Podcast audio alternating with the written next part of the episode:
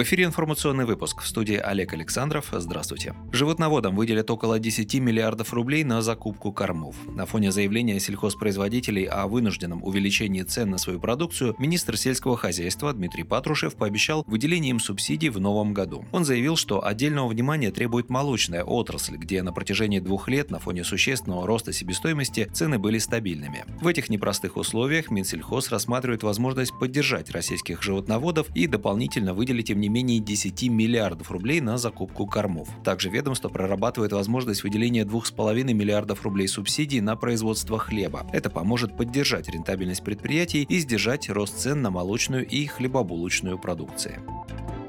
Россияне получили около 1 миллиарда рублей в виде кэшбэка за туры по стране. Уже порядка 200 тысяч туристов приобрели туры и забронировали проживание в отелях в этом году на более чем 5 миллиардов рублей. Об этом сообщили в пресс-службе Ростуризма. Там также отметили, что спрос на программу кэшбэк увеличился в среднем в два раза по сравнению с предыдущими этапами. Добавим, путешествовать с кэшбэком можно до 30 апреля включительно, а отправиться в круизы до конца мая.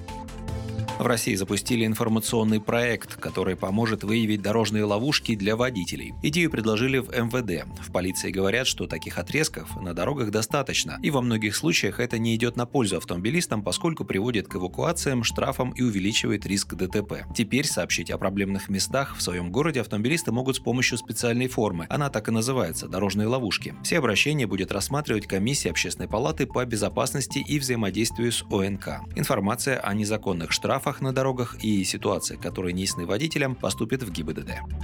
И еще одна новость для автомобилистов. Сегодня Верховный суд признал законным запрет на вождение лицам в наркотическом опьянении от лекарств. Суд также пришел к выводу, что любое содержание психотропных веществ в крови водителя влечет административную ответственность, так как закон не регулирует эту норму. Это решение было принято по иску водителя, лишенного прав после обнаружения в его крови психотропных веществ после приема корвалола.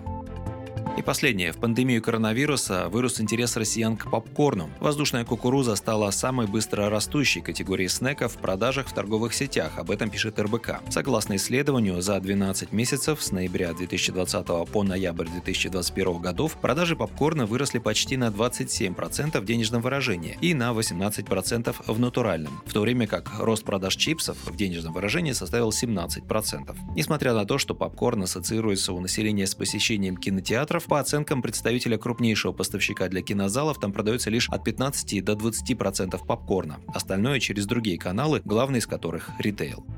Вы слушали новости на Справедливом радио. Оставайтесь с нами, будьте в курсе событий.